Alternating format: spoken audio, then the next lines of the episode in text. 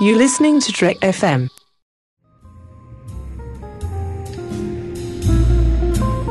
There was a little bar in Mill Valley where all the Starfleet trainees used to go. The 602 Club. You know it. I was there more times than I can remember.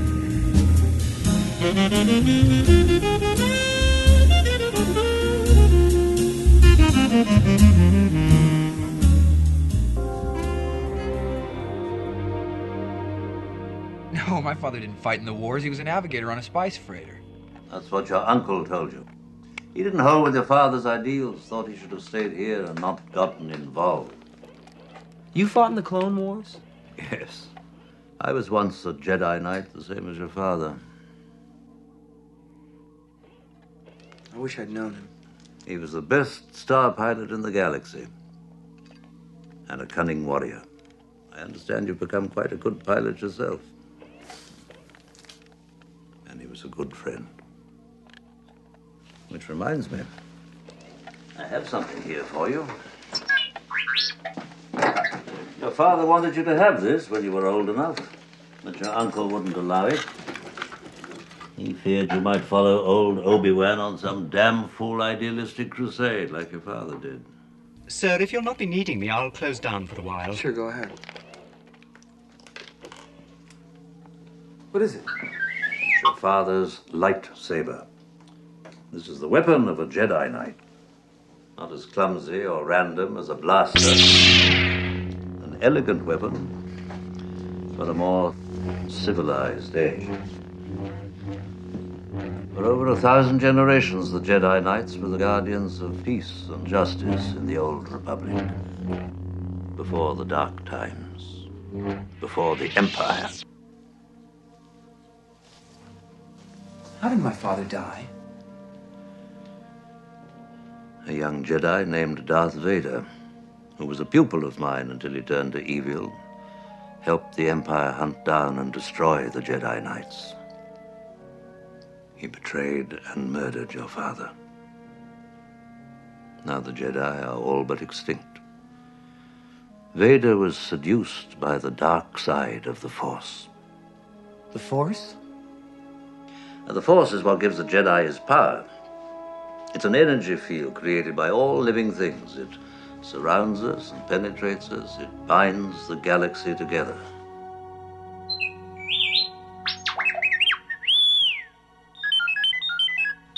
Well, welcome everyone to Trek FM's local watering hole. And as you guys know, you've been here so often. I think you guys are here more than I am. I, we just are here to talk all things geeky. Uh, I really hope that you've grabbed a drink from Ruby. Uh, grab that chair. We've got something really special for you tonight. And uh, before we dive into that, I want to remind you guys, of course, that uh, the 602 Club is part of the Trek FM network at trek.fm. We are also on iTunes at itunes.com slash trekfm.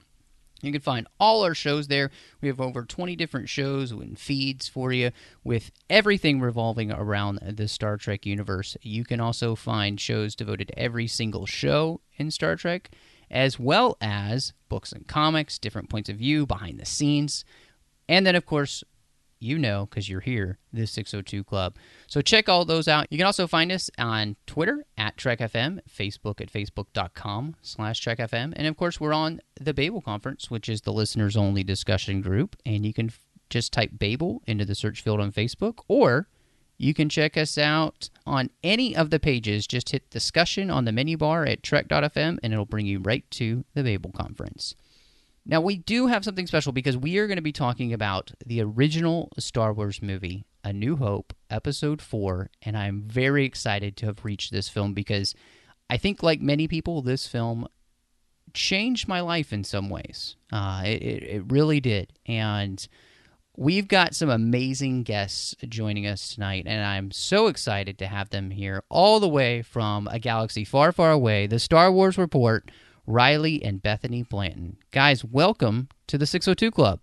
Indeed, I'm quite excited about the show tonight and very glad to be on here for my first time. And John, it's great to have you back here in the 602 Club, of course, to talk. Uh, I mean, the one that started it all A New Hope, Star Wars, whatever you want to call it, it's still the one that made all of this possible. Wasn't no A New Hope when I was growing up. Not at first. At That least. is true. It actually, I'm trying to remember if the first time that I saw it on VHS, if it said a new. Yeah, Hope. uh, if it was That's on VHS, it would have. Yeah. Okay. All right. Well, it's a, it's a long time ago, and not quite a galaxy far, far away from me, but yeah.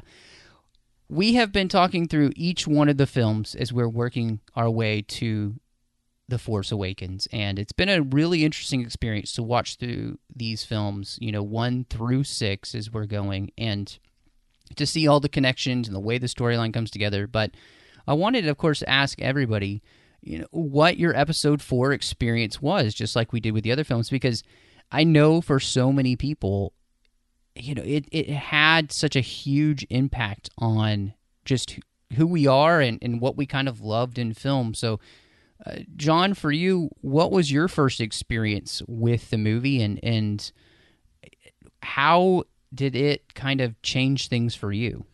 Well, I, it's a it's both easy and difficult to answer that sort of question, being of a certain age. Uh, I was very young when the first one came out, and seeing it is one of the very first clear memories I have. I don't remember the whole movie, but I do remember seeing the the the very beginning. I remember the the Star Destroyer coming overhead, and there were kids in the front row.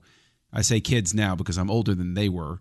Um, but uh, they were in the front row and they threw some popcorn at the screen and got kicked out because they, it was apparently there many they they had seen it before and I hadn't and somebody got them kicked out of the theater. So I have that that's very much burned in my brain. But growing up, Star Wars did change everything in the sense that it was it was the only game in town uh, in a lot of regards.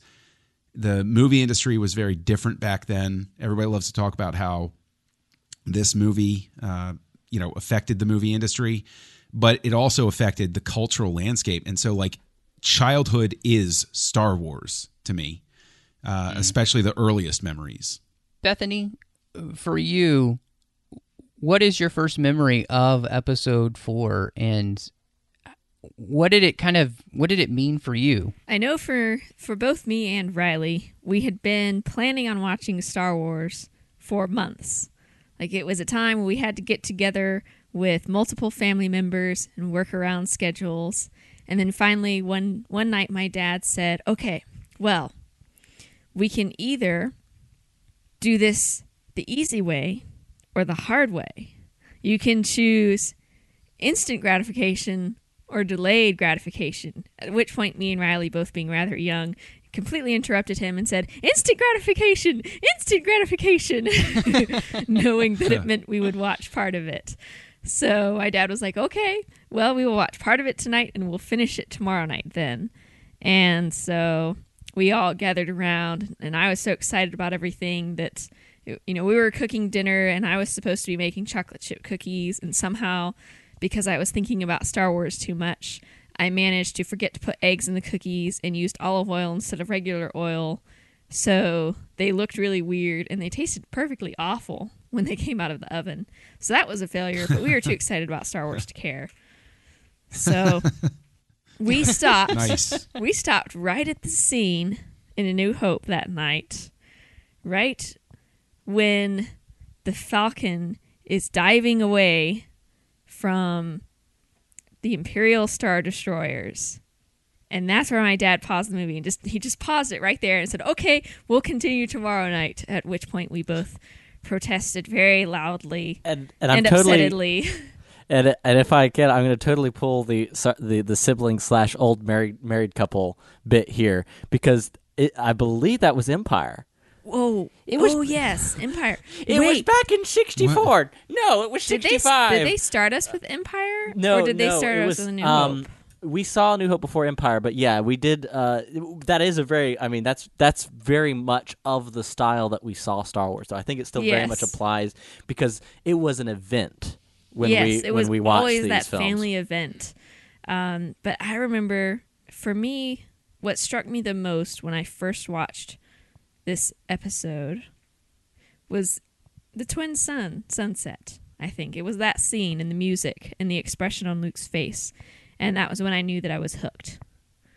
And that was when I knew that even though Luke seemed awfully young in a lot of ways and a little bit whiny in some ways, that I, I knew that I liked him and I wanted to see his hero's journey because I knew that. I knew that that was I His his Justin Bieber hair and yeah, you I I can understand. Yes, exactly. So, but Star Wars became something to me that through those family events and and it being such a family thing, uh, it's Star Wars and stories like Star Wars, like The Lord of the Rings, etc. Those have massively impacted my life through the way that they've taught me morals to strive for what I believe in, uh, to have personal beliefs, and to do the right thing, even if it's the difficult thing.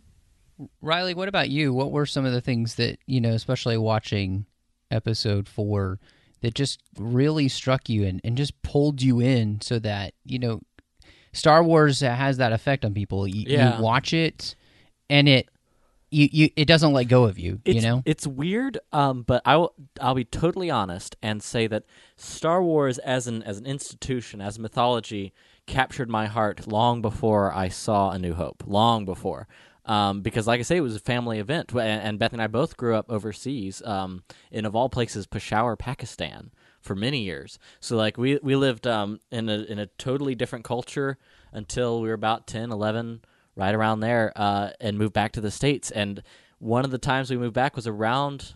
It was after 9-11, so it was around 2002 when we moved back. But uh, I'll never forget being on leave. Uh, my dad worked with an NGO. We'd come back for a few months in the states, kind of rest and recover, and then the family would be back overseas. And and we were back summer '99, and I'll never, you know, like all of my friends were playing with lightsabers, collecting all the Pepsi cans. Like Star Wars uh, fever was in full swing, and in a way that Mm. um, uh, uh, that you can only imagine. How old would I have been? A seven-year-old, eight-year-old at the time would would have would have remembered it, and so it had already captured my interest and imagination. But I wouldn't see a Star Wars film uh, until years later, until 2003 or four, approximately. Uh, in fact, and the first one I saw was The Phantom Menace. So it's it's I feel kind of sometimes almost guilty in a way because A New Hope just doesn't have the same place in in in my heart as a Star Wars fan as it did for the generations before me that saw it fir- first and, and blew everyone's minds so much because Star Wars I was already reading all the backs of the action figures in Target to find out what the plot to Revenge of the Sith would be, right? You know, I was like, "Ooh, who is Yeah. this? You know, who is this uh, Utapaun leader? It's gonna be it's Tion Medon. He's gonna be the hero of Revenge of the Sith." And, and so, like that was that was the world of Star Wars that I grew up knowing, and that all my friends would be playing, uh, and we would be inventing bounty hunter games, and it was all so heavily um, involved in the prequel era that A New Hope has sort of, in a way, grown on me in in a very special way as I've gotten older. Uh, each year, each time I see it, it it sort of is slowly becoming my Star Wars. And, and I'm going to steal a word from from Steve Glosson here, but it- my Star Wars comfort food, to where it's sort of it's the homeliest and and not homeliest as in as in wrong word. It's the most um what's that in Lord of the Rings it would sort of be like when you return to the Shire. When I watch A New Hope, it's sort of like I'm I'm returning to the beginning of something It's the special. simplest. And and and beginning to understand exactly what the mythology came from. And it's only as I've gotten older and past the, the teenage years of reenacting the Count Dooku versus Anakin double lightsaber Attack of the Clones duel uh, version of Star Wars fandom and appreciated the mythology of a young man coming into his own heroic journey. That journey has sort of been slow in recent years, but uh, I, guess I'll cap it off by saying uh, and I apologize. I realize I'm being more long-winded than I intended, but uh, I think what describes my relationship with A New Hope the best is is years ago uh, when at the time the Forcecast, now Rebel Force Radio, started doing it. Uh, I started following along with the tradition that that Jimmy Mac does, one of the hosts there, and he screens A New Hope every every year at New Year's and blows up the Death Star Yeah. at midnight. And I and I started that about five years ago, and it's it, it started with like usually it'd be me And then uh, my dad works overseas, and usually he has Christmas off, so that would be something special that we share. And he's the one who originally, as Bethany was saying, introduced us to Star Wars. Um, it became a family tradition, and that is when A New Hope really began to sink in as something that's that's very special, uh, but not in the way that it was for many. Well, and I love that though too because you know one of the things that has changed about Star Wars is the fact that we have a lot of different generations now. There's the original generation. There's the generation like me that grew up right after Star Wars was the thing, and so we saw it only. You know, if you've only seen Star Wars on the little screen, you know that's exactly. Yeah, my you saw generation. it ripped off of HBO on a VHS tape, right? Like, yeah, yeah, yeah. You know, and then the next generation was uh, you know, that grew up as the special editions, and then it was the prequels, and then it was the Clone Wars, and then it, now we've got the Rebels, and I mean, you have all of these different generations coming into Star Wars, and it, it's not just the original generation anymore. Which I love that something like this has captivated the imaginations of so many different generations in different ways. And yeah, for me, you know, I my first experience with watching episode 4 was not at a big screen. It was on a TV screen, an old tube TV, you know, not great on a VHS tape. And it was my birthday and we were going to watch all 3, but I remember being just spellbound by episode 4. I mean, the way it starts, it, it grabs everybody. A huge ship is flying over Is it shooting at another ship? And i mean you're just immediately pulled in and everything else just pulls you with with it. And star wars even the first time i saw it because i saw them back to back to back in one night it wasn't my favorite but it started me on a journey that really did change me because it really opened my eyes to fanciful storytelling. I became a Chronicles of Narnia fan and then a Lord of the Rings fan and a Star Trek fan. But Star Wars, this original Star Wars film, is what spawned every other fandom that I have. It's because of this movie. And and so it opened up a whole new world. And no, I'm not going to sing any Aladdin for but you guys. But it was. but I mean, it is. It's a fantastic point of view. I'm... it is. It really is. Oh gosh, I just want to say. I know I'm baiting you. I'm baiting you. It's yeah, and so what I love though is that even for for you and Bethany, like it is a different thing. Like we can't just pretend uh, people that are older fans that um, we're the only ones that hold Star Wars dear, you know, and that's what I love about having you guys on to talk about this because you do have a completely different perspective, and and that's really, I think, something that needs to be had in the Star Wars community these days. John? Yeah, no, I, I was just uh, I was going to back you up on that and just say that it's it's refreshing actually to get a different viewpoint because I think that the older Star Wars generation, as it were, sometimes gets very mired in the perspective that the way they experience it is the only way to experience it.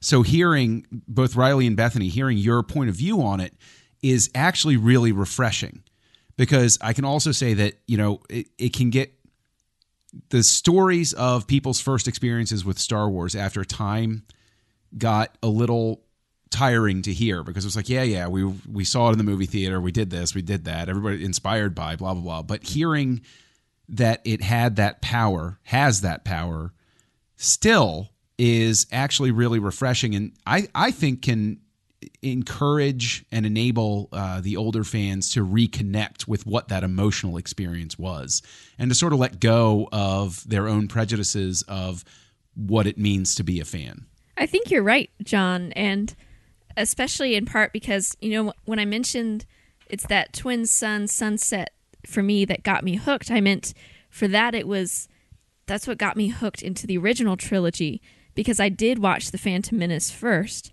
and so I did have a little bit of bias, if you will, thinking, oh man, but these are so much older, and the Phantom Menace had such good special effects. Yeah, I mean, those are very old now, but when I watched it, it, it was really amazing. and so I thought, well, you know, I'm sure the story is good, but it probably just won't be as good visually. And then I watched it and I, you know, I had that slight bias of thinking, well, it might be a little old or koo- kookier, and then it was that moment that I realized, you know what, I love both. Yeah. No, and, and it and it really is. It's it's really fascinating as well because coming in with it, in essence, your experience is more akin to somebody who read Lord of the Rings before they read The Hobbit, whereas I would I would classify myself and and Matt as well as somebody who read The Hobbit first and then read Lord of the Rings, and it's it's interesting because they're two different perspectives, but everything does weave together so well uh, overall that you can have that unified experience, and it doesn't matter what your point of attack is. You can jump in midstream and have a fine time, or you can you know go back and, and do whatever. So yeah, it's pretty cool. Well, and the the beautiful thing is, and and it's our wonderful friend Obi Wan Kenobi. It it's true from a certain point of view, and and it's true that each and every fan especially now is experiencing Star Wars in a different way with a different perspective than was had by the previous generation. But that doesn't make it any less true or any less valid. And I, I love that for you guys, you had a completely different perspective on Star Wars, but it's just as valid as anybody who stood in line as a teenager or as an adult to watch it in 77. And I, I think that is really special, and that's really something cool about Star Wars is that it it brings different generations together when those generations are open to that happening. So, I yeah, it's so cool, and I and like right now, my niece, uh, my wife and I, we've moved down uh, closer to her side of the family, and her niece has just gotten into Rebels and Clone Wars, and she's like five. You know, that's her that's her Star Wars right now. You know, that's what Star Wars means to her. And I get to connect with her on that level. You know, she hasn't seen all the stuff, but she loves it, you know, and that experience is going to be just as valid as my experience as watching it, you know, or y'all's experience watching the Phantom Menace first. So it's I mean, it's so cool that we all have this thing that connects us in a way that it's a little bit different but at the same time it brings us all together and that's really fun so. Absolutely.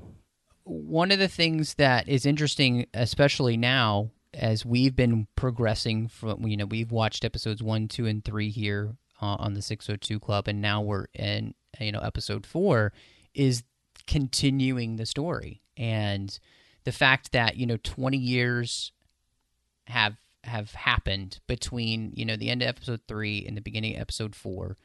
And also will be interesting because episode seven is kind of doing the same thing with a very long time period. You've got a 30 year period there. But when you take it in order i mean this galaxy has changed dramatically since the last time you you saw it in episode 3 and the scope of the story has become smaller so when you guys Bethany and Riley, when you guys are watching, you know, uh, Star Wars and, and you do it chron- chronologically, how does everything flow for you, and uh, and how does it feel when you kind of go from this big galactic events of the prequels and you kind of bring it all into where you said Bethany, you start with this hero's journey for this, you know, backwater boy from planet nowhere. I, I think for us it was a little interesting because we watched it in the oddest order that you could to begin with. I believe we watched The Phantom Menace and then A New Hope, Riley, and then yep. mm-hmm. and then Empire, and then Attack of the Clones, and then Return of the Jedi, and then Revenge of the Sith. That is correct. Yes. Correctamundo. so we had some real jumping around between the two trilogies going on there, and and you could tell it because Luke, you know, he's he's just a, a kid from the planet that's farthest from the bright center of the universe, this really backwater place on a farm in the middle of nowhere. And you can as you journey through Star Wars with Luke, the world becomes bigger and bigger. Uh, and eventually you see that in its full conclusion in Return of the Jedi, really. You see truly what's at stake, whereas the mission's been a bit smaller before then and but you, you get to see that full fledged with an entire republic in the uh, prequels. So for me, I, I really do like that aspect of the prequels. But on the other hand, it is nice to spend time with the characters that we do in the original trilogy. Uh, the feel of the two is very different in ways, and yet the same core concepts good versus evil, and the temptation to do the easy thing when it's the hard but right thing that you should do. Um, and, and the individual deci- decisions that affect so much. Like Han's sort of selfish, don't care attitude, but he really does care kind of underneath. Um, he thinks that you know it doesn't really matter what he does. He's just in this galaxy to to make his a living and and get some money and upgrade the Falcon and have fun with Chewie and you know explore.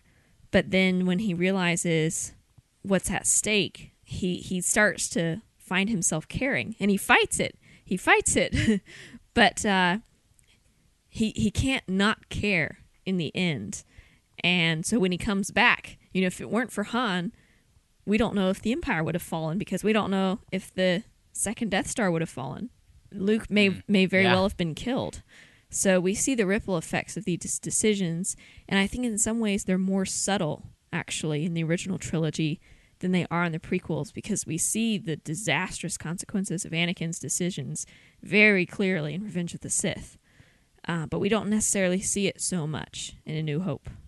Yeah, I, I mean, a, a New Hope definitely uh, stands as a more, uh, as a simpler story. Um, you know, and I think it was crafted that way on purpose uh, back then because, you know, Lucas uh, famously in, in the original making of uh, half hour TV special said he just wanted to make a quote good wholesome adventure. Like he was just basically trying to make something as simple and as accessible as possible and exciting too. And so it's it's interesting because when when you go back and you sort of fit this one into the puzzle that was built later, it it really is um, that you know, it it does serve as the linchpin still, and I think it always will. It doesn't matter how many more episodes they make. I really feel that A New Hope serves because of its very streamlined storytelling and it's very uh, for comparison's sake to the others so far very restrained scope i think it it, ser- it will always serve as that you know the linchpin or the keystone that will tie everything together uh, you know going forward or moving backward however they choose to do it. Yeah, it's a really interesting thing that, uh, you know, A New Hope does this great job of reintroducing you to a galaxy that has been decimated by the tyranny of the Empire. And because it starts off small, it's not overwhelming, especially as you transition from three to four. Uh, and I think that it works so well, even though, yes, it, it has that quality of being engineered backwards. Uh, it, it actually works really well to bring you back into Star Wars. And again, 20 years, everything's changed. I, re- I love the way that it, it fits. Like, I don't feel so out of place if I if I finished episode three and I pop in episode four it does a good job of easing you back into this place by starting small and starting like you were saying john with a very focused storytelling of we're going to start with luke we're going to start with um, well we would start with the droids really and uh, we're we're going to bring you in easy back into this universe and i think that's really really smart so it'll be interesting to see if they kind of follow that up with episode 7 as well that each f- first part of this, you know, these trilogies puts you back in and tries to, you know, make it feel like, okay, we're going to put you back into Star Wars, but things have changed, so you're going to have to catch up a little bit, but we'll take it easy on you, you know? So, yeah, it's a it's a really cool thing. I and I love watching Star Wars now, 1 through 6, just seeing how the storyline all plays out. So, um and I think it flows really well.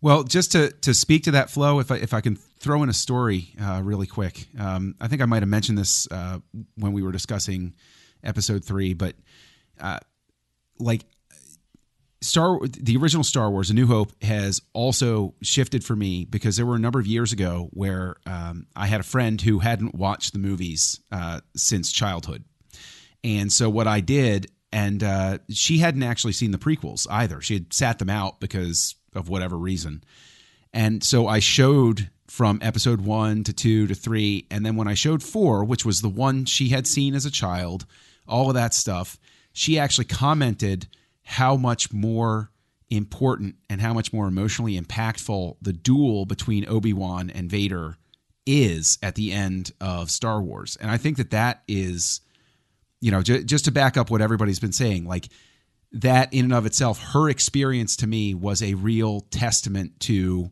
how well it really does work when it fits all together. Yeah, I mean, it, when you think about that, you you don't have the weight. I mean, you realize that there's some connection between Vader and and this, you know, Obi Wan character. Yeah, you know, just by the little speech that Vader gives. You know, when I left you, I was but the learner. Now I am the master. And and but yeah, the full weight of okay, you know, the last time that these guys met, um, one of them cut the other one to pieces and left him uh, to Yep. die on a lava planet. And uh, so there's a this. I mean, this is the big rematch. Yeah, yeah. You know, Vader is looking for the payback. Yeah, Vader's quest for revenge here is a wee bit understandable. Yeah, You know, can't fault him for Um, wanting to take a piece out of him. not at all. but and that flows, I think, right into this whole idea. Like, you know, when we're flowing from episode three to four, three was the beginning of the Empire. This is officially the end of the Republic. You know, Vader has this great line at the beginning of the movie There'll be no one to stop us this time. And this is the film where the Republic and the last vestiges of it finally die and full on tyranny completely happen. The Empire is not responsible to report to anyone about anything that it does. And I think that's a that's a really interesting connection for, you know, 3 and 4 to have. Yeah, because that that's actually also there's a line later in the movie where they announce the dissolution of the Senate. Like it's finally dissolved in that film and I I think you're right. I think that that's a connection that a lot of people overlook now is that they were talking about the bureaucratic stuff back then too. It's just it was in little pieces here and there.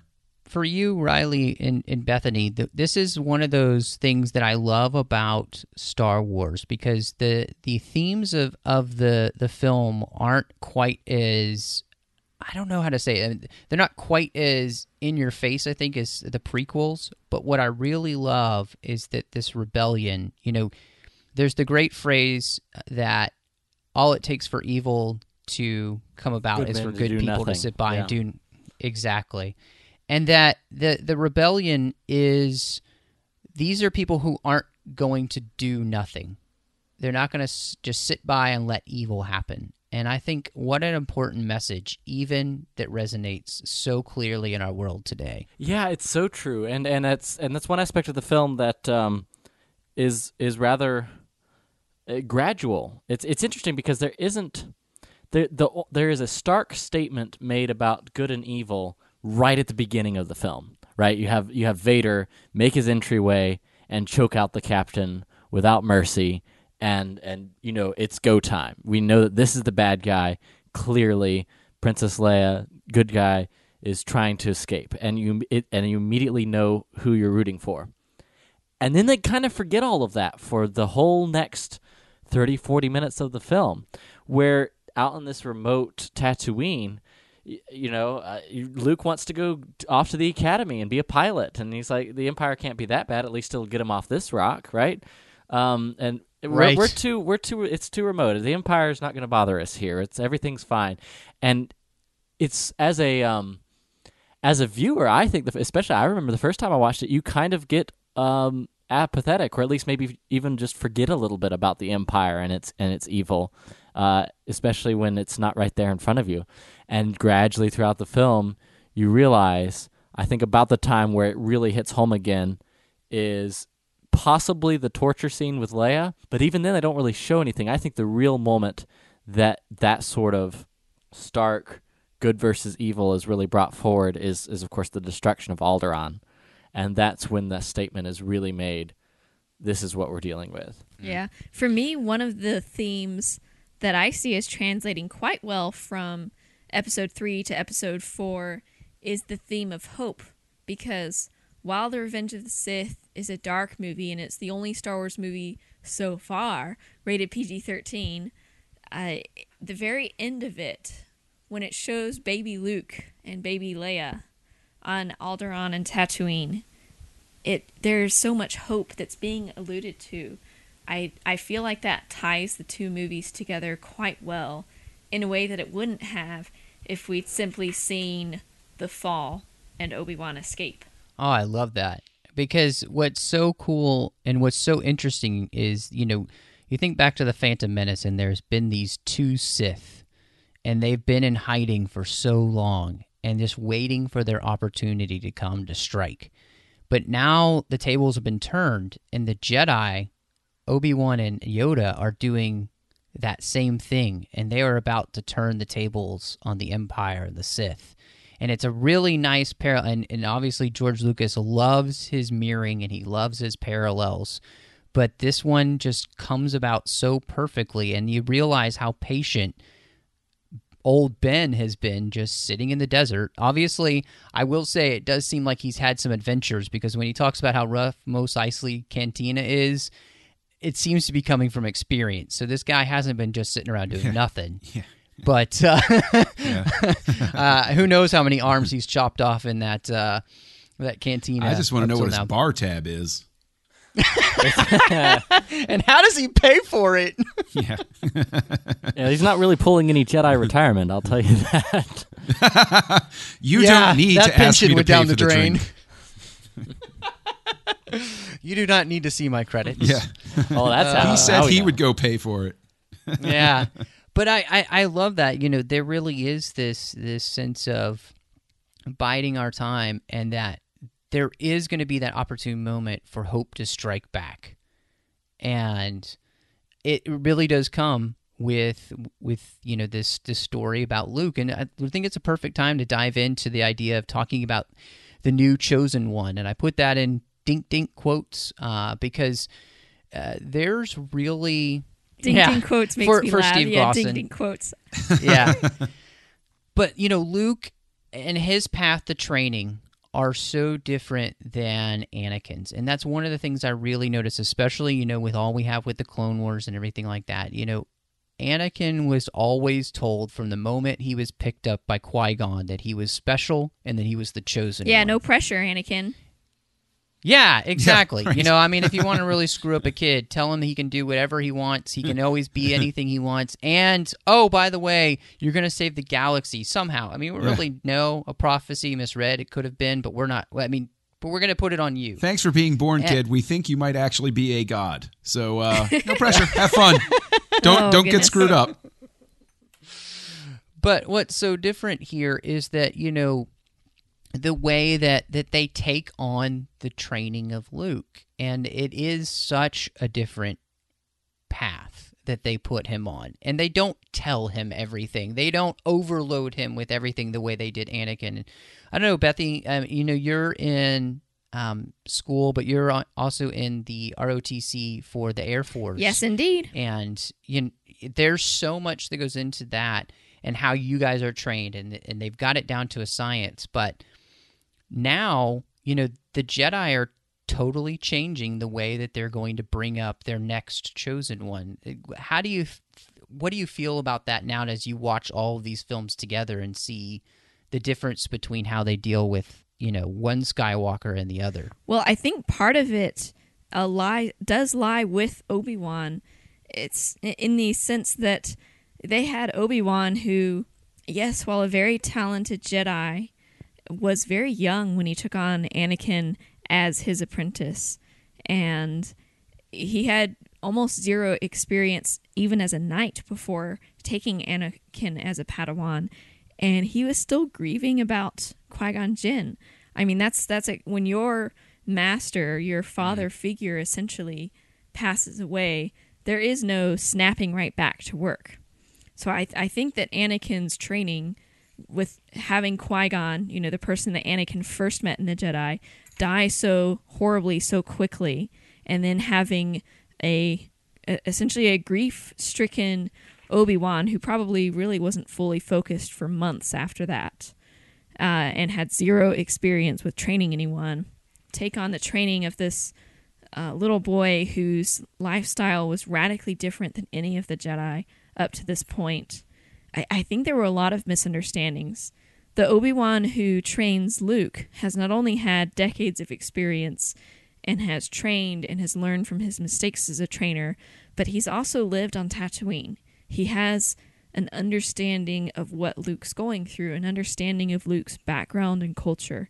And the young Obi Wan, while a good and kind hearted person, had very little understanding of Anakin, I think. Because he had no context for it. He'd never lived outside of the Jedi. Yeah, I I think- I, yeah, think that's that there's a, a good opportunity for contrast too, because with Luke, he loses his brand new master firsthand, and in a very tragic. Like for Anakin, it's still a little abstract. He's out, you know, saving Naboo and everything like that, and Qui Gon dies when he's not there. Whereas Luke witnesses, you know, the man he's been told killed his father, then cut down the one guy that, you know, I mean, Owen Bar- Owen and Beru loved Luke uh, as much as they could, but like they they didn't exactly show a lot of Did they? tenderness to him. Yeah. I do. I, th- I I mean, come on. You can see your you know friends somebody when shows your up and is like, done. yeah, well, yeah. I mean, you know, it was hard farm living, and and Uncle Owen was obviously strict, but like Ben shows this very nurturing, encouraging sort of uh, you know uh, love to Luke, and then uh, Luke handles Ben's death, you know, a lot better than than uh, than Anakin, I guess, handles you know Qui Gon's loss. But I mean, you know, like I, I think it just it speaks to the fact that the Jedi had learned, and Luke being older, he's able to uh, process and contextualize grief better than Anakin did, and additionally wasn't told this you know the same line about being the chosen one his whole life. I really think that that is, uh, you know, that's a good question. Okay, D- does his uncle and his aunt, did, how do they love him? And I think that the the way that you could say that that Luke has grown up in in a pretty supportive system is that he is well enough adjusted to be able to deal with the bumps that life gives him. And when I say bumps, I mean uh, those burning carcasses outside small of bumps, little uh, small things. Y- Yeah, yeah. Um, and the the death of somebody like Obi Wan Kenobi at the hands of what he sees. That's you know, true. he- he's got to suspect that's Darth Vader. Luke is already more well adjusted in his life than Anakin ever was, and you can see it because he's obviously grown up in a nurtured place. Matt, I think you've I think you've uh, hit something here, and I've never thought of it this way. But the true savior of the galaxy, it's not Obi Wan, it's not Luke Skywalker, it's Aunt Beru. And now hear me out. Yeah, there you go. You know, you know, Uncle Owen's all gruff. He's like, "Yeah, you can waste time with your friends when your chores are done. Hey, make sure uh, you know you're out on the fields. No, you can't go to school. You're gonna stay here. You know, he's the he's the rough and tough guy. Uh, but you know who's the tender, soft-hearted, caring, nurturing, motherly figure in Luke's life that makes him the well-adjusted future to be Jedi. Forget Obi Wan's training. It was Aunt Beru who saved uh, Star Wars. Hashtag Aunt Beru forever. Says I. Well, well, but but that that in and of itself also ties back to uh, Anakin being taken away from his mother. That's true. Luke has Luke has a mother's love essentially growing up, whereas Episode Anakin. title. Forget the um, how Padme d- didn't die of a broken heart. This is the new long form article that needs to take Reddit by storm. Aunt Beru is the true is the true savior of Star Wars. yeah, it, it, I think you can make a compelling I'm- argument for that. Let me, yeah. Sorry, guys, I'm going to take some notes here. No, I, I think that that is really something that is so interesting to see is the difference between the two Skywalkers. And the other thing that's so interesting I, it, is to see the, the difference between them is that Luke isn't selfish the way Anakin is, even from the beginning here. Like he is a very giving person. He um it's not all about him and what he wants and who he loves. Like again, he's just somebody who's well adjusted to life. Obviously, he hasn't grown up in slavery, so one that helps. But two, I think Luke has always grown up knowing that he is adopted by his aunt and uncle. You know, so he already has a a different lifestyle than than uh, Anakin did, where he's stripped from his mother, basically. You know, so this is such an interesting thing, uh, the, the psychology of these characters and where it puts them, and that Luke can handle what happens to him because I think his aunt and uncle did a pretty good job of raising him in a place that made him feel comfortable. And that's that. Uh, yeah, wow, what a we we have discovered something here in the 602 Club that is going to take Star Wars fans by storm. and Riley Blanton is right. Hashtag Aunt Beru forever. well, and and if you think about it too, the Jedi just have no clue really how to deal with Anakin appropriately given that background difference. Because again, even setting Obi Wan aside, essentially Qui Gon dies. Obi Wan's kind of out of it because he's young and he's just grief stricken and thinking about his master and thinking about the Sith arising and thinking about being a new knight and a new master and what are the Jedi going to think of him for taking on the chosen one. And that's a ton to put on Obi Wan at that age, honestly. He's, he's under a lot of stress. but uh, but even then, it's Anakin has been raised with emotion to the point of being nine. Now, nine years old might not sound like very old, and it's not, but you've gone through all of your critical years and then some from a psychologist's perspective. Uh, and this is coming from my all of one psychology class and a couple of books. So I'm definitely not a psychologist, but even just based on common sense. Where's Andrea Letamendi when we need her? Yes, exactly. but even just based on common sense, they're kind of uh, all of these Jedi have grown up with learning how to let go of their grief, and they have a support system in the Jedi, whereas Anakin is new and Anakin is different. And the Jedi are so wildly different from him, they're not a support system when he first arrives. I mean, they can't be, just because he, he can't really fully trust them or know what they're like yet. Even if he sees them as amazing wonderful Jedi, the saviors of the universe. That just makes them intimidating, not not like friends that he can confide in. So they tell him not to feel. They're they're essentially just telling him, you take all of your feelings and uh, don't feel them. And you can't tell a nine-year-old That's a great- does not great know, strategy. It's does perfect. not he doesn't know anything about the Jedi's way of dealing with feelings. And so he essentially just kind of stuffs those feelings deep down. And as we can see, slowly but surely becomes resentful towards the Jedi. Um, quite honestly and truthfully says, if with a ton of attitude, that they don't understand him because they don't.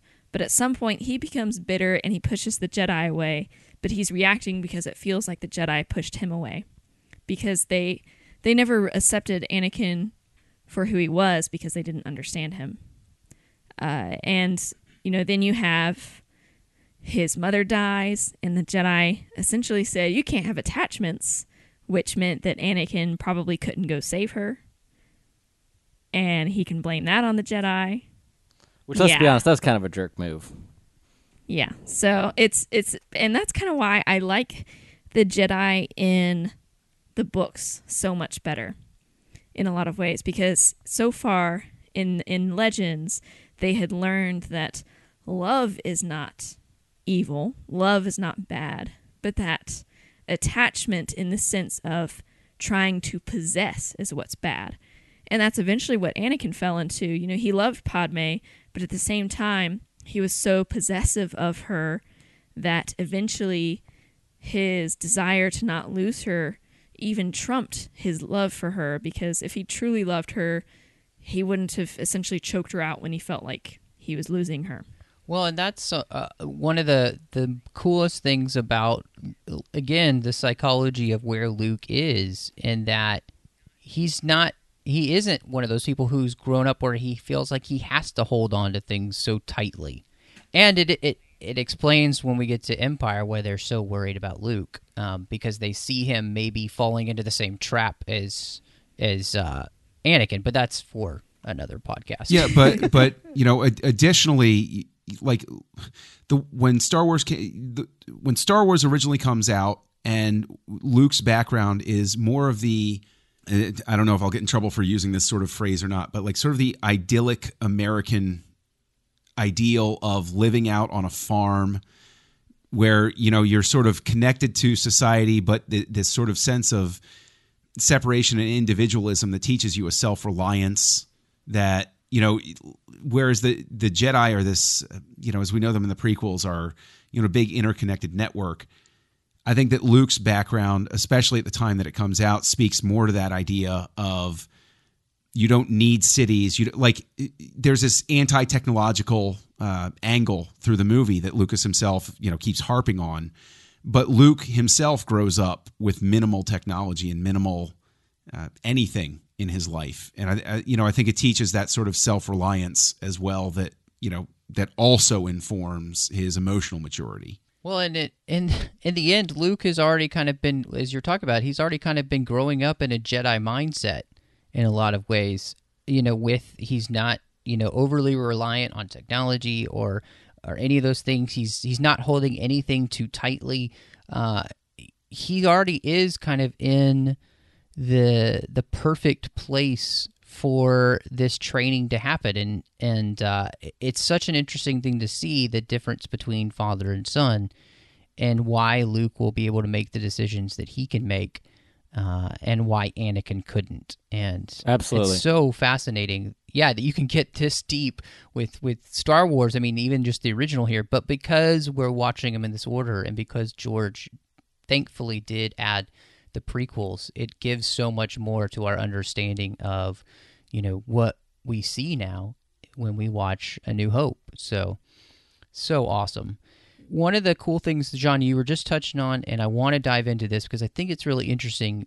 Something that Star Wars does, and especially this film here, it talks about that idea of the spiritual side of life, um, and really reinforces the the whole point that there isn't just a material world. There is something beyond that. And, you know, by being in harmony with that spiritual side of life or the force, that's what true power comes from.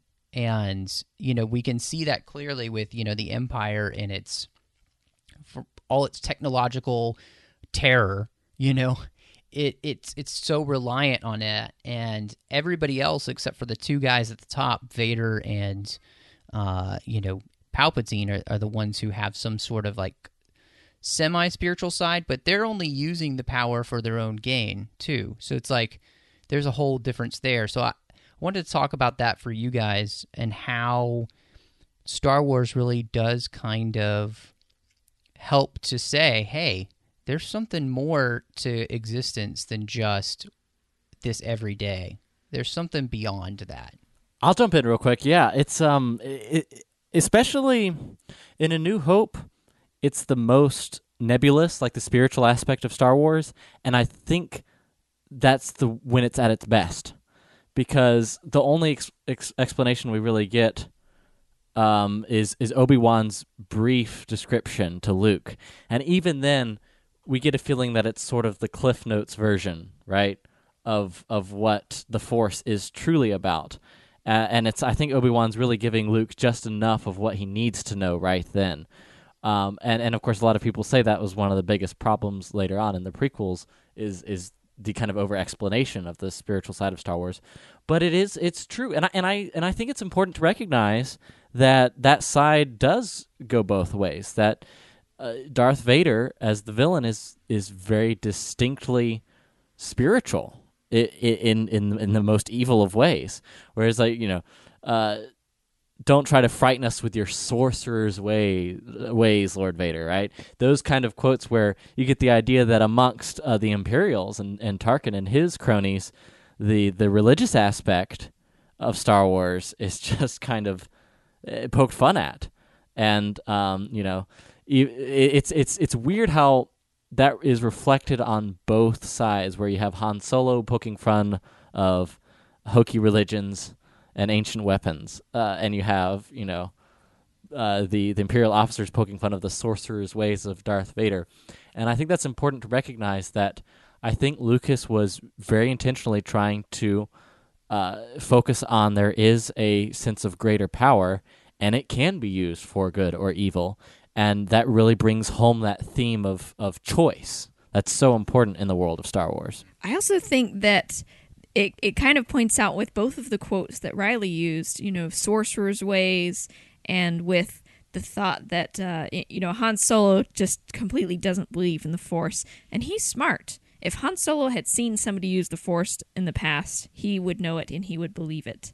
So I almost wonder if the Empire has capitalized on the idea that Darth Vader is this mysterious, powerful villain with a lightsaber, but if they haven't necessarily capitalized on his spiritual side, because for one of his officers to just essentially not believe that tells a lot. If if his own military doesn't even know that Darth Vader uses the Force, what does that say about the Empire? I almost wonder if the Empire just does not pay attention to, or perhaps even suppresses religious practices.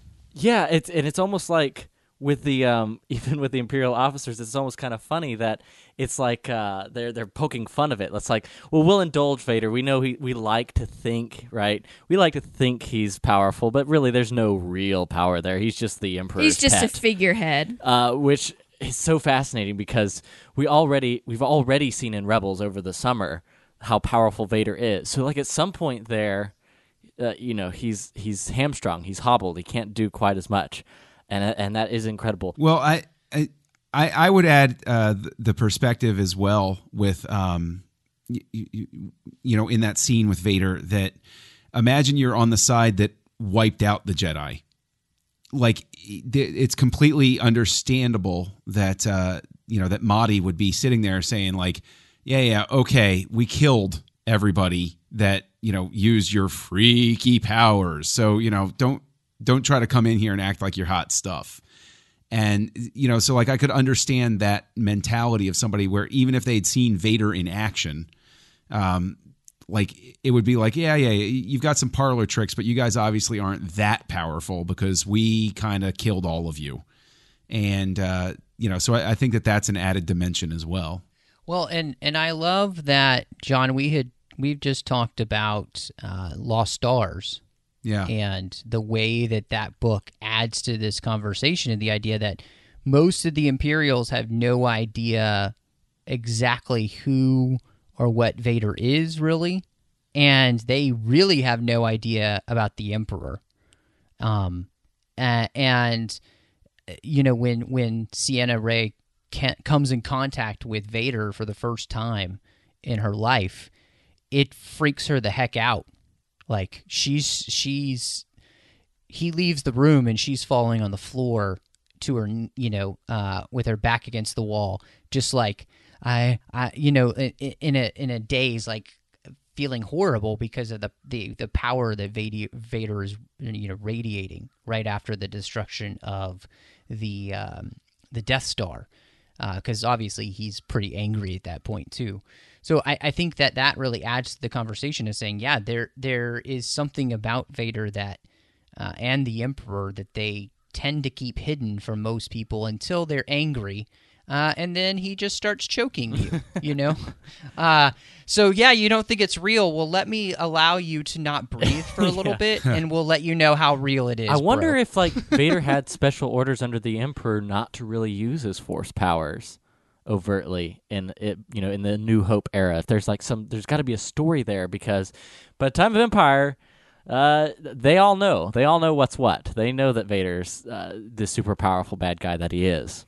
Even in Revenge of the Sith, when we see the Emperor take over, he's still, you know, he's under the guise of Palpatine still, in the sense that he's he's definitely not revealing that he's a Sith Lord, and he explains away his appearance by saying, "This is what the attack did to me. It left me mutated and scarred," and and so you get the idea perhaps. And this would be this would be kind of crazy because this is definitely not how it's portrayed in legends material. I'd have to go back and read some of the books that are still canon uh, set in in the original trilogy timeline but maybe the Emperor and Darth Vader have never truly revealed to the galaxy that they have those powers, like just period.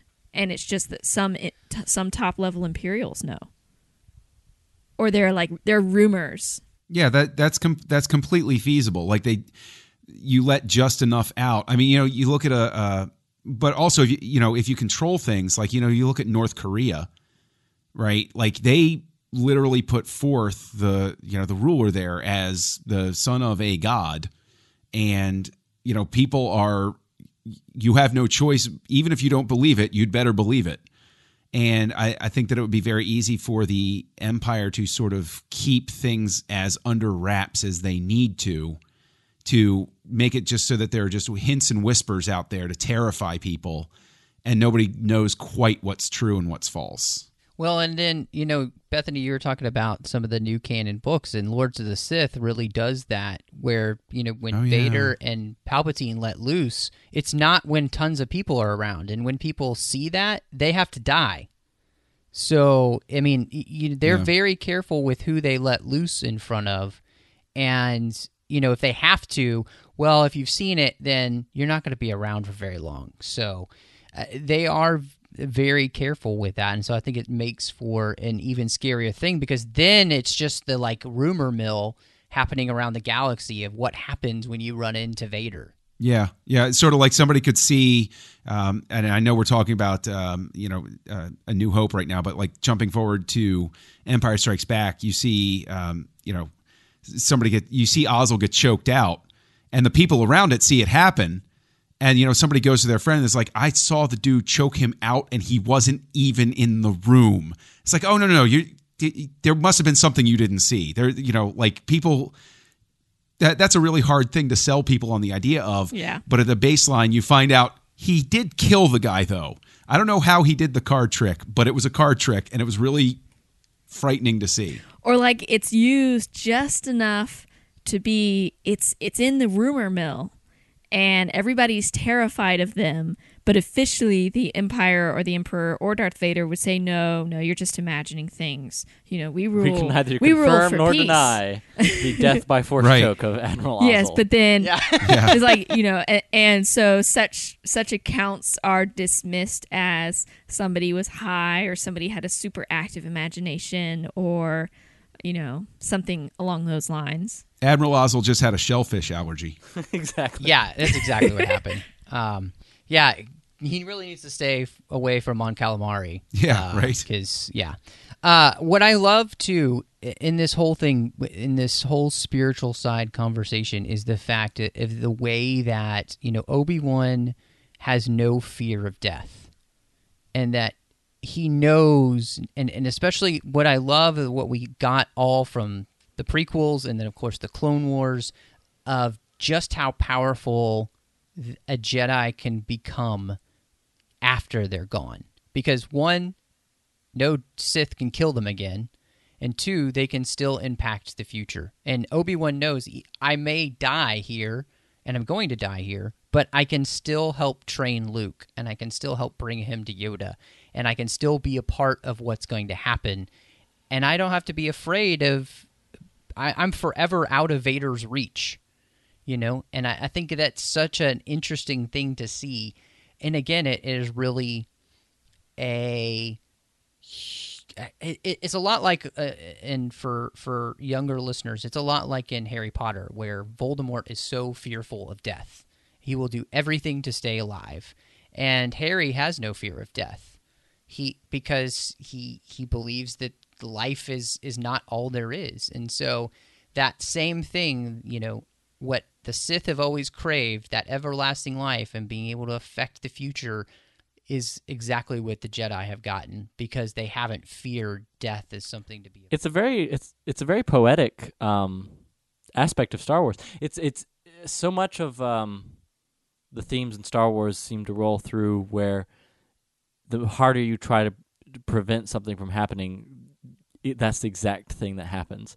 And so where the Sith are pursuing and pursuing and pursuing everlasting life through whatever twisted evil way they can do it, they never achieve it. Whereas Qui Gon Jinn unlocks that uh, ability.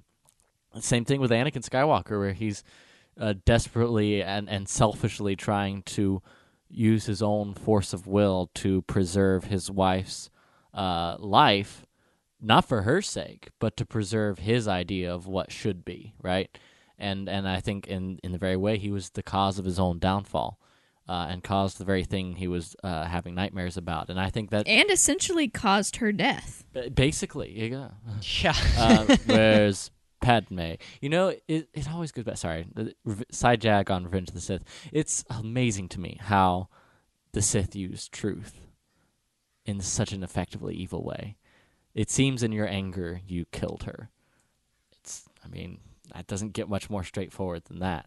Uh, and uh, yeah, it's it's one of those things that I love the the poetic nature of it. Um, and I think that that is a big through line that will be very interesting to see how they handle episode 7 going forward because it is the Jedi who made it to the afterlife and and you know Qui-Gon and, and especially Yoda and then Obi-Wan who guided Luke um but it's it's it's I don't know that's that's a whole other discussion with episode 7 as to whether or not how careful they should be when resurrecting uh, old old characters in Star Wars. So I guess we'll have to wait till December to see.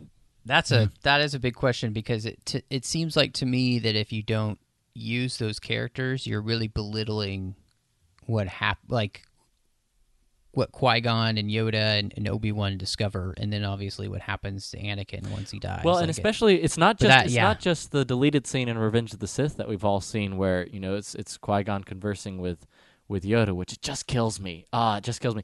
That's the greatest through line of the prequels is Qui Gon's journey and him discovering that the old ways of the Jedi weren't the true ways of the Force, and it's more important to do what's right instead of what's institutionally correct. Uh, and ah, it's, it's so important.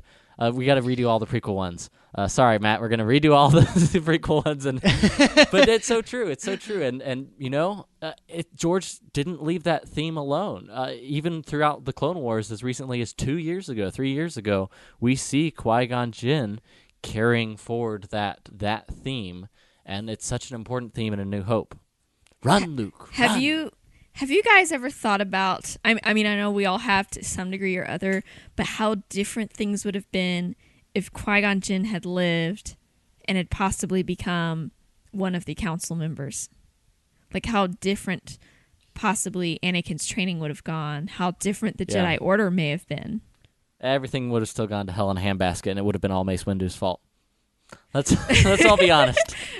Mace Windu's the guy who's the stickler on the council, right? Let's all be honest. Well, I, Yeah, I mean, I, you know, so long as we're we're pursuing the sidetrack, I think that taking Anakin away from his mom made what happened inevitable in a sense. Um, I, I don't, I don't think that even Qui Gon would have would have been. I, I think that's the key mistake uh, with with uh, with with Anakin's uh, training is taking him away from his mom. He should have been left like Luke in Star Wars to grow up in as normal a life as possible in that situation, and then come into the galaxy when Some le- necessary. yeah, some, exactly. Sometimes you just need some level of normalcy, and you just need to go to Tosche Station and pick up those power converters.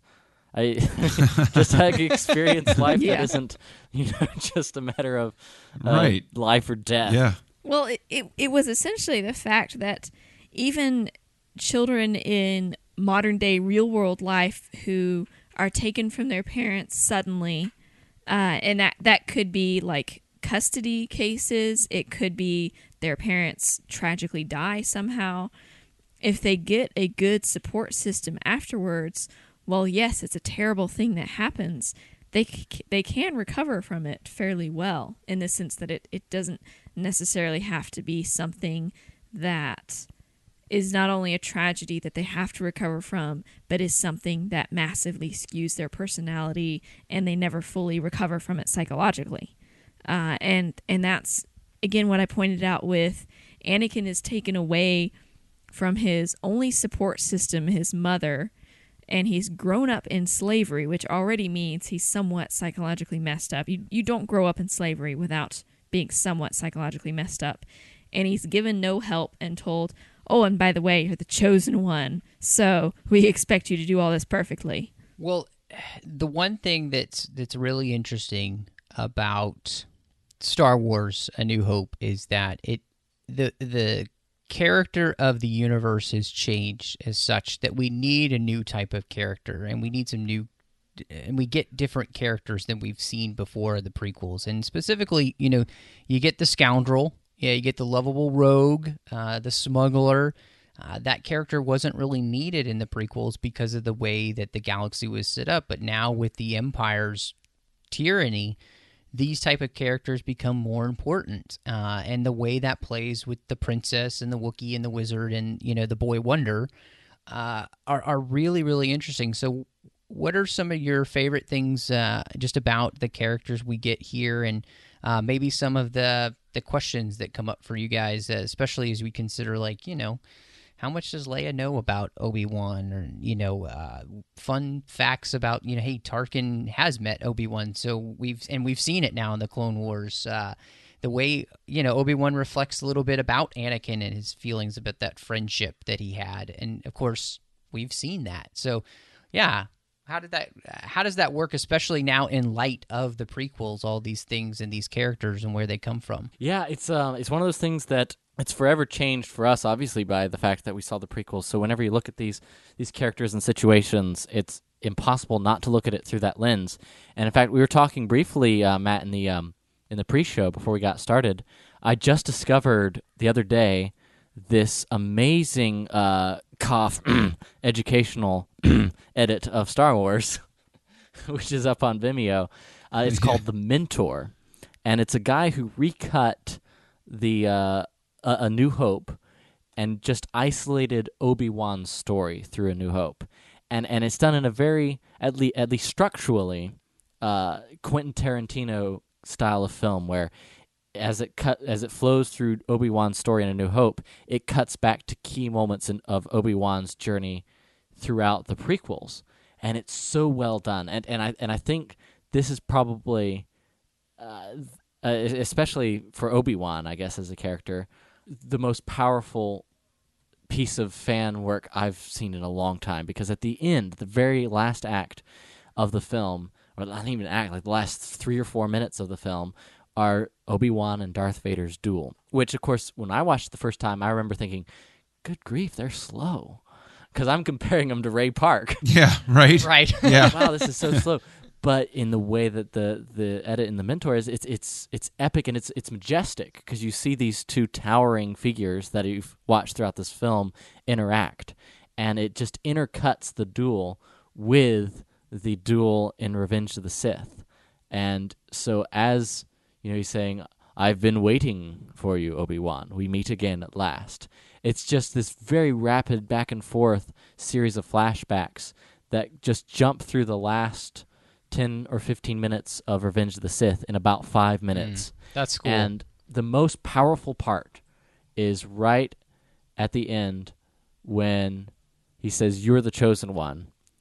It was said that you would bring balance to the Force, not leave it in darkness. And then the music fades and it cuts to Padme in the birthing chamber saying Luke, and it flashes to Obi Wan meeting Luke for the first time, uh, and it and it says Leia, and it shows the hologram of Princess Leia and Obi Wan's look of recognition, and you realize, oh, he knows who they are. He's the linchpin of this whole story.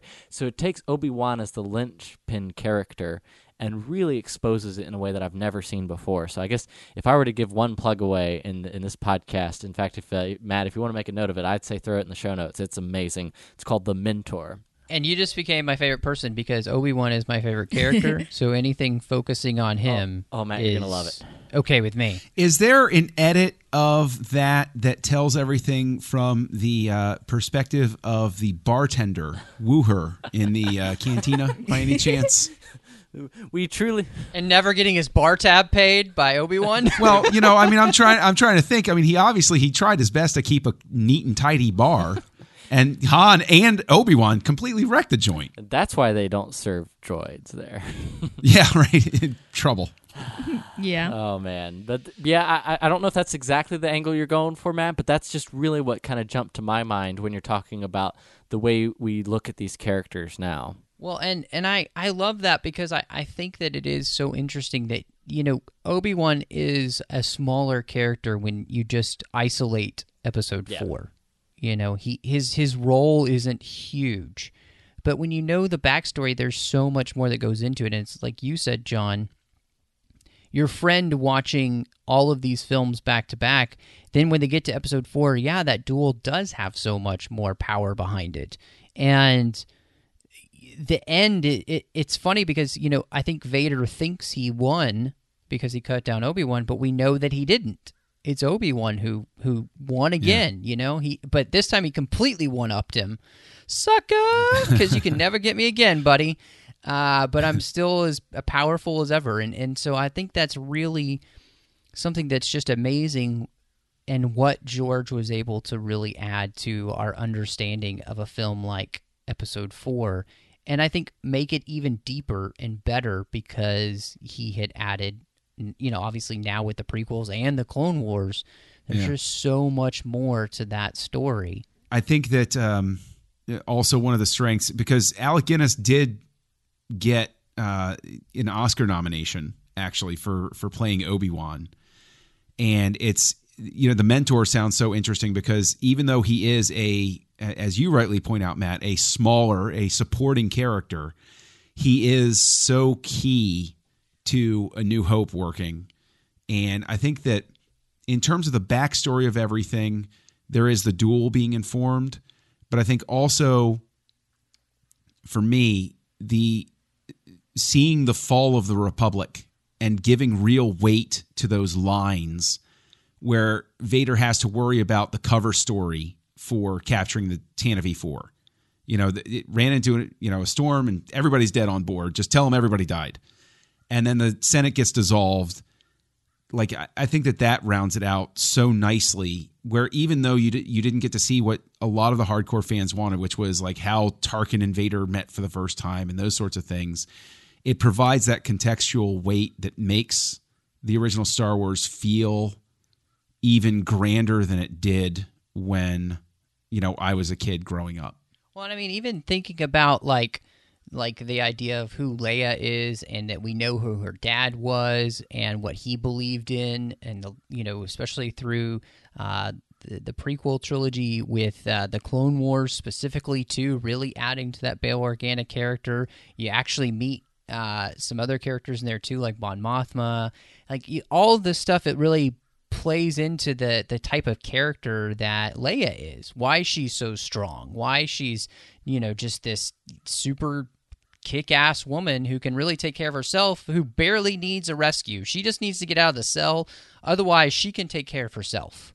Uh, and so th- i think that's one of the things that really makes this shine is that the connections really help sell the characters even more because you kind of just have a better understanding of why they are like they are.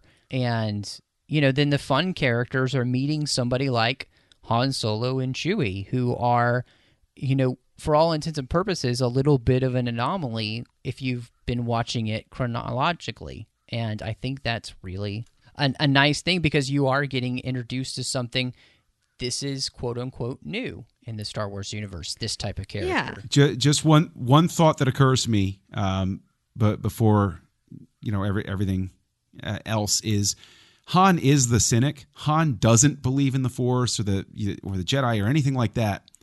But we know that Chewie now, because of the prequels, has firsthand knowledge of the Jedi and fought alongside Oh, them. that's so true. How hi- how has he not sold Han on the concept of the Jedi by this point?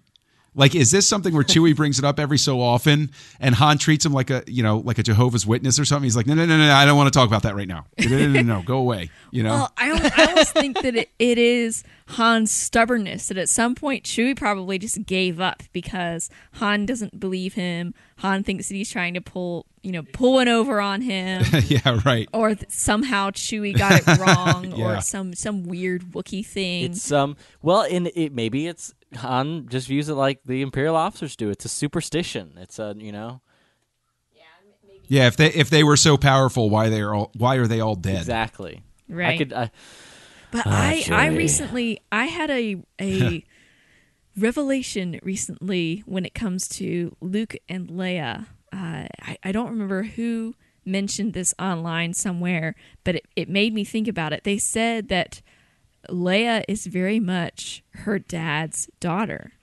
And I was like, wait a second.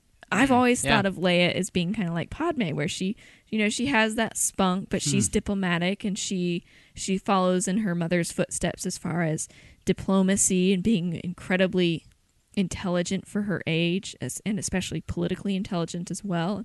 And she's very uh, emotionally intelligent too, whereas Luke's a little young and naive because of his background and his upbringing.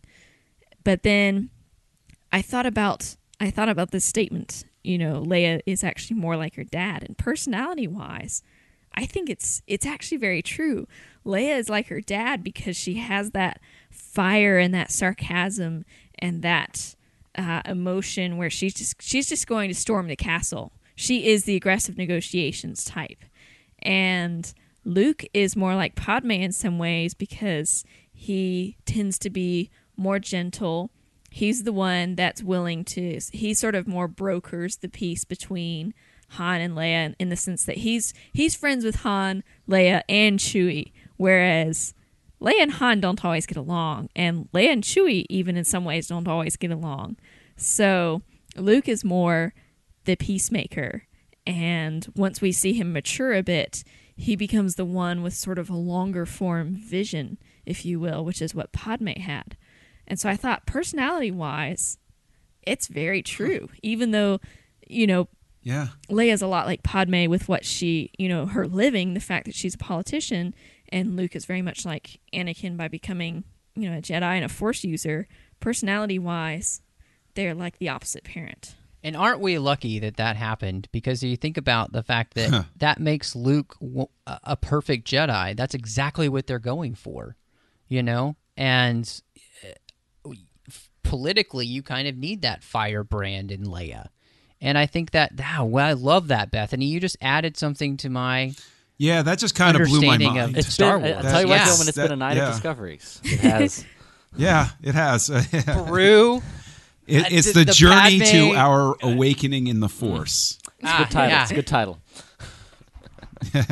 There's been an awakening. Yes. Have you felt it? Exactly. Dark side. Okay, well, we uh, one of the one of the things that we could do is is honestly we could just talk about this forever because it's Star Wars and that's why we all do podcasts. Yes. Um, but uh, I wanted to just kind of get down to the nitty gritty. Um, for you guys, uh, let's do out of five stars, and you can do half stars, quarter stars, whatever you want to do. But how would you rate Star Wars: A New Hope, Episode Four? But just we'll just we're gonna say how would you rate Star Wars? And uh, ladies first. So Bethany, what what would you uh, rate Star Wars? I do have to ask: Are you asking compared to the other Star Wars movies, or just compared to movies in general? It can be anything you want You to do. must do but, what you feel is um, right, of course. You know, yeah, Of course. exactly. okay, well, I will go with four and a half, and and I'll say that because it is an amazing movie. It has great writing, great storytelling, great story, great characters, great visuals, even for its day and age. And, and I would say the reason it didn't quite get the five stars is because there are some moments that do tend to drag a little bit, like the the droids in the desert scene is the main one I'm thinking of. Over here. Mm, yeah. Help. I, I'm kind of like Han. Three, I, I adore three PO, but eventually he starts to get on my nerves. Chewie, take the professor. In. I'm with you in that. Yeah, Plug him in the back. Yep, yep, yep. in the back is where he belongs. Sometimes, especially if you've just- watched Anthony Daniels recently. Um, Yeah. Oh, there's, jeez. there's His, some great been quotes. really- Having having interviewed Anthony on a good day, I've also heard I've heard tales of that I was very lucky, a very lucky man. Uh, Well, what about you, uh, Riley? Where would you uh, what would you rate Star So Wars? uh, I'm gonna kind of bring it all full circle. the The circle is now complete. Um, I started off it's off the circle of some- life. it's Okay. Something like that. um, it was bound to. We avoided the And singing the Disney moves song right at the beginning, and then finally we gave in. Because I've Um, had Disney on my mind, Disney songs on my mind now this whole time. Uh, all right, so um, because when I starting when I first watched the films, Revenge of the Sith was my favorite. It was my Star Wars film. Um, it was the one that was the most emotionally moving, the one I connected with the most, that I had anticipated the most. Um, but uh, slowly over the years, Empire kept just creeping up the scale, and and finally it overtook. So like, if you ask me today, Empire is now my favorite, with Revenge of the Sith being a, a close second.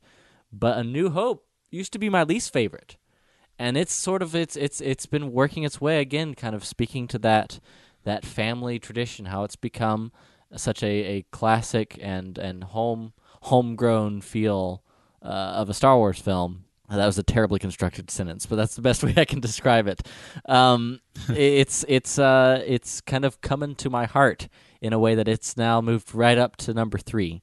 Uh, and who knows? Probably over the around New Year's, if you ask me again, right after we watch it, when my dad is is on leave from uh, being over, working overseas, and we watch it again, and it's a great family moment, it'll probably move up to number two. Uh, that at least if it keeps on its current track. So uh, that being said, it it falls right. And if I were to give my five star review, it would be Empire. If I were to give my uh, four point seven five, if we're doing uh, quarters, that would be Revenge of the Sith, and I'm going to go straight up four and a half for uh, A New Hope. what about you, John?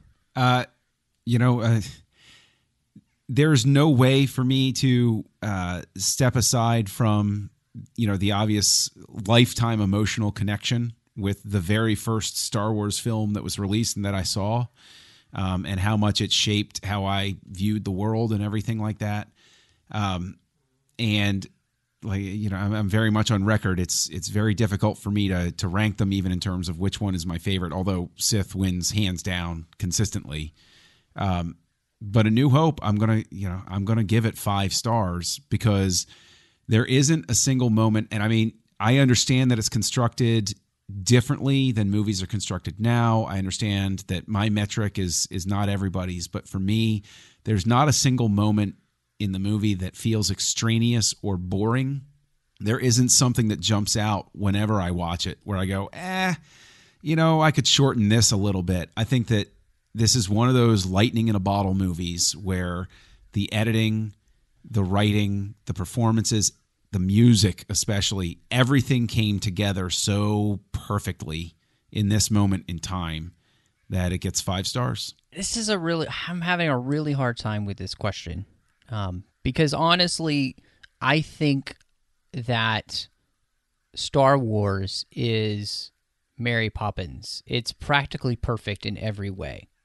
Now, that means it's not perfect, but it's practically perfect, which means basically I, how can you not like it it's it's 5 stars like uh, but I if I if I was if I'm thinking like a, a film kind of guy um and I'm kind of comp- I would say it's probably for me it's 4.75 and that's where the practically perfect in there's a, there's a couple things in there that you know but yeah it's amazing and I, I love this film and I love what it did for me in opening my eyes to a completely different side of life, a, f- a fanciful side of life. You know, Star Wars isn't sci-fi; it's it's um, really fantasy. It's a, a science fantasy. It's a space opera, and because of that, George Lucas gave me a really great gift in uh, the idea of a whole new world, a whole bigger world, and that that brought me into so many things that I love so much. And, and like you said, Bethany, have taught me things about morality, right and wrong, and good and evil, and being somebody who's willing to stand up for what's right, even when it's not easy. All of that stuff that starts with Star Wars. And that is, I think, a massive impact. And I know that it's had on so many others. So, yeah, it's I, let's just say it's a 4.75 to 5 star movie for me. I can't decide. So uh, make that what you will of it, fans. But um, I hope you've enjoyed us talking about Star Wars tonight. Um, it, it's definitely a film I think that we all have huge connection to, whether it's something we came into later, you know, or it's something that we came into first. It doesn't really matter. It still has had a huge impact. So before uh, we go, guys, do remember that you can check all the shows out at uh, itunes.com slash trekfm and trek.fm. We are other places, though. Um, make sure that uh, if you're not an Apple user, you know that you can find us on Stitcher and TuneIn and SoundCloud, Windows Phone. You can stream and download the MP3 file from the website, and you can also grab the RSS link as well. But if you are an Apple user, I'd really appreciate if you just head on over to iTunes and give us uh, a nice uh, review and star rating. Really appreciate that. It definitely helps us out uh, when we are being searched for by people. It helps us come a- faster and better. So I really appreciate that from you guys, especially all of you recently who have been doing that. Um, it's it's meant the world to me to to see your feedback there on iTunes and for the rest of the world. Uh, another big thing you know uh, for us here is Patreon. Um, we're a listener supported network, and, and being a network of the size that we are, the bandwidth costs and the storage space and, and all the stuff that we use to bring these shows to you each week, it does cost quite a bit, and we need your help. Uh, so go to patreon.com slash trekfm. You can find all the goals that we have. We've got some great perks for you. We've got the roundtable we do with Will Nguyen, where listeners can come in. Uh, that a certain level there, it's twenty five dollars on Patreon a month. You get to be on your own Trek FM show every month. Uh, you can have exclusive content, and of course, you can be uh, an associate producer on shows like Ken Tripp is. I really appreciate Ken. He's been supporting 602 Club since pretty much the very beginning, and he helps bring the show to you each and every week. So I really want to say thank you. Of course, we'd love to hear your feedback. Go to trek.fm slash contact and just choose a show. You can choose the 602 Club. It'll come right to us. We'd love to hear what you thought about Star Wars. And honestly, I'm pretty sure that we could probably get a few really long emails about the ways that Star Wars has impacted your life. Uh, you could leave us a voicemail. Just go to the sidebar on the show page or go to speakpipe.com slash trekfm. Of course, Twitter at Trek FM, Facebook at facebook.com slash Trek FM, and the Babel Conference there, our listeners only discussion group. Just uh, type Babel in the search field on Facebook or go to the website at Trek.fm and click discussion there on the menu bar. Now, Bethany and Riley, you guys actually run your own Star Wars network together um, and have been doing that for quite a while. So tell everybody about the Star Wars Report. And I know my listeners are pretty familiar with it in the sense that Bruce Gibson is on the show frequently here, and so he's talked a little bit about that. But just tell everybody about that, um, where they can find you both online if they want to interact with you guys. Uh, and Sure. yeah, I, I really want to make sure that you have the opportunity to tell everybody about the Star Wars report. Uh, yes, indeed, and and thank you for that opportunity. So, me and Riley and Mark run the StarWarsReport.com, and that is our website, which hosts the Star Wars Report podcast, among many other podcasts. And we basically cover all things Star Wars news, reviews, books, movies, TV shows. We're, we're big fans of all of those and more. Uh, you can find us on Twitter at Star Wars Report, and you can find me on Twitter at Bethany L. Blanton. Absolutely, absolutely, yeah, yeah. Make sure you check out the Star Wars Report podcast if you like uh, Star Wars. We talk about what the community's talking about every week. That's sort of uh, the show's evolved a lot over the years, but it's pretty much an hour of me and my good buddy Mark and whatever guest hosts are in for the week, and we uh, we talk each week about whatever the community is talking about. So, like in this case, uh, our most recent episode, if you want to check it out, is uh, 185, where we talk to Colm Flynn, who is a local Irish reporter on the ground uh, at Skellig Michael, and he gives us the lowdown on the Star Wars Episode 8 filming. So if, if you're inter- interested in that kind of thing, that's uh, that's what you'll find on the Star Wars Report podcast. I'm also, and if, I'll throw it out there, uh, I'm also on Twitter. It's at the Riley Guy. But I appreciate it, man. And, and, and uh, seriously, uh, thanks so much. You've really, Matt, uh, an amazing show, uh, and and I, I I couldn't be more honest. But this this level of discussion about Star Wars, even from someone who does a weekly Star Wars podcast, we don't get this kind of in depth um, in depth discussion. And I really appreciate you having us on tonight. Yeah, it's it really has been great. I, I have been listening to you guys for a long time. Uh, you're talking about your recent episode, and I, I loved that episode. It was so much. Let's fun be honest, it was to- the accent. It was the you- Irish accent. yeah, yeah. I mean, you can listen to Irish accents all day. Um, so, but yeah, I I love what you guys do. Um, I love your passion for for Star Wars, but I've also I think for me the the thing that really caught me about you and Bethany and Mark is is y'all's commitment to doing something that is respectful and honest towards all fans. But I also know that you are both uh, fans of faith, and that's what really um, caught me Oh, the thanks, most. And I just appreciate all of you not being afraid uh, of, of sharing all of your passions. Uh, so thank you so much for coming on, and you guys are welcome anytime. Oh man, Uh, say the honestly, you don't say the word, and we'll be there. Thanks. thanks. Yeah, I mean, yeah, you don't even have to be on for Star Wars. Anything else you guys uh, want to talk about on the schedule, feel free to come on anytime. So, All right, thank you. Absolutely. It was a lot of fun.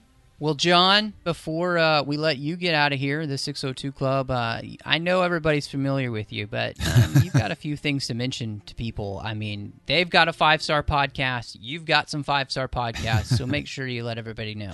Well, uh, I'm also uh, when I'm not here in the bar with you, uh, I'm also uh, appearing on the Trek FM network on commentary Trek Stars uh, with the delightful Mike Schindler, um, who's mourning his baseball team's elimination from the playoffs right now, and uh, I, I can. Uh, I can tell you that it's a joy being with him. Commentary Trek Stars is where we examine the non-Trek work of Star Trek creators and uh, it's it's really a lot of fun. Uh, we just finished examining the work of uh, Michael Piller, actually, and that was Good episodes, That was wonderful. Oh, thank you. Um, and then I also appear on a uh, on a podcast called Words with Nerds uh, with my buddy Craig. It's a weekly podcast full of insanity, really. Um, but uh, a lot of fun. So if, if anybody wants to come over and check that out, that'd be great. And you can find me on Twitter at Kessel Junkie. And hopefully, people listening to a Star Wars podcast will figure out how to spell that. Well, guys, uh, you can find me on Twitter at MattRushing02. Uh, I do the Instagrammy thing, so if you like pictures, uh, check that out at mrushing. I'm also doing the Orb with Christopher Jones, talking about Deep Space Nine. So uh, check that out because that's our Deep Space Nine only show on the network. Uh, I'm also doing literary treks with Dan, talking about the books and the comics of Star Trek, interviewing the authors, getting that behind the scenes look at all the brand new books coming out. So check that out. Some amazing shows recently. And then I have my own personal blog. Uh, if you want to see some movie reviews, book reviews, and other things I write about, check that out at 42lifeinbetween.wordpress.com. Well, I really appreciate everyone joining us, and may the Force be with you.